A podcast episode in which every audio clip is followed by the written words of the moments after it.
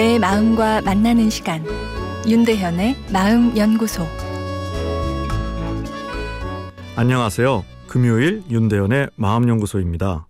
오늘은 너에게 선택의 자유를 줄게란 내용입니다. 광복절입니다. 일제강점기에서 해방된 것을 기념하고 대한민국 정부 수립을 경축하는 날이죠. 우리나라가 구속에서 풀려나 자유를 쟁취한 날입니다. 자유에 대한 염원은 우리 민족만의 것은 아니죠. 인류의 마음에 들어가 있는 기본적인 욕구입니다. 저 유명한 미국의 자유의 여신상은 미국 독립 100주년을 기념하여 프랑스가 선물한 것이죠. 아메리칸 드림을 안고 뉴욕 항구로 들어오는 이민자들이 가장 먼저 보았던 것이 바로 햇불을 지켜든 자유의 상징, 거대한 여신상이었던 것이죠. 인류 역사를 보면 자유와 독립을 얻기 위해 피 흘리고 목숨까지 던지는 내용으로 가득합니다. 왜 우리는 이렇게 자유에 목말라 할까요? 자유와 더불어 우리 마음에 깊이 박혀 있는 욕구가 사랑입니다. 누군가와 함께하고 싶고 서로 의존하고 돕는 욕구이죠. 사랑의 가치는 행복이나 생존 측면에서 쉽게 이해가 갑니다. 그렇다면 자유는 우리 생존과 행복에 어떤 의미를 가지는 것일까요? 자유는 사랑의 필요 조건입니다.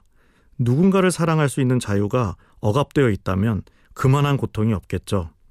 문학과 실제 역사에는 금지된 사랑을 얻기 위해 자유를 쟁취하고자 하는 내용이 가득합니다. 사적인, 개인적인 이런 뜻의 영어 단어 private은 뺏는다는 뜻을 가진 privatum이란 단어에서 유래되었다고 하는데요. 당시 봉건 영주에게서 자신의 자유를 뺏는다는, 자유를 쟁취한다는 뜻이었다 합니다. 사적인 것을 좋아하는 우리 마음엔 자유에 대한 욕구가 있는 것이죠. 이렇게 자유가 소중한 욕구이기에 우리는 상대방이 내게 선택의 자유를 줄 때 상대방이 나를 소중하게 생각한다는 느낌을 받습니다. 아무리 좋은 계획이라도 나와 상의 없이 일방적으로 제시되면 우선 저항하는 마음이 먼저 생기는 것이 우리 마음이죠. 오늘부터 상대방에게 선택의 자유를 주는 소박한 연습 어떨까요? 식사 약속을 잡을 때 내가 식사 장소를 예약해야 한다면 그냥 한 군데를 정해놓고 여기 어때? 이렇게 묻지 말고 두 군데를 정해 선택하도록 상대방에게 제시하는 것입니다.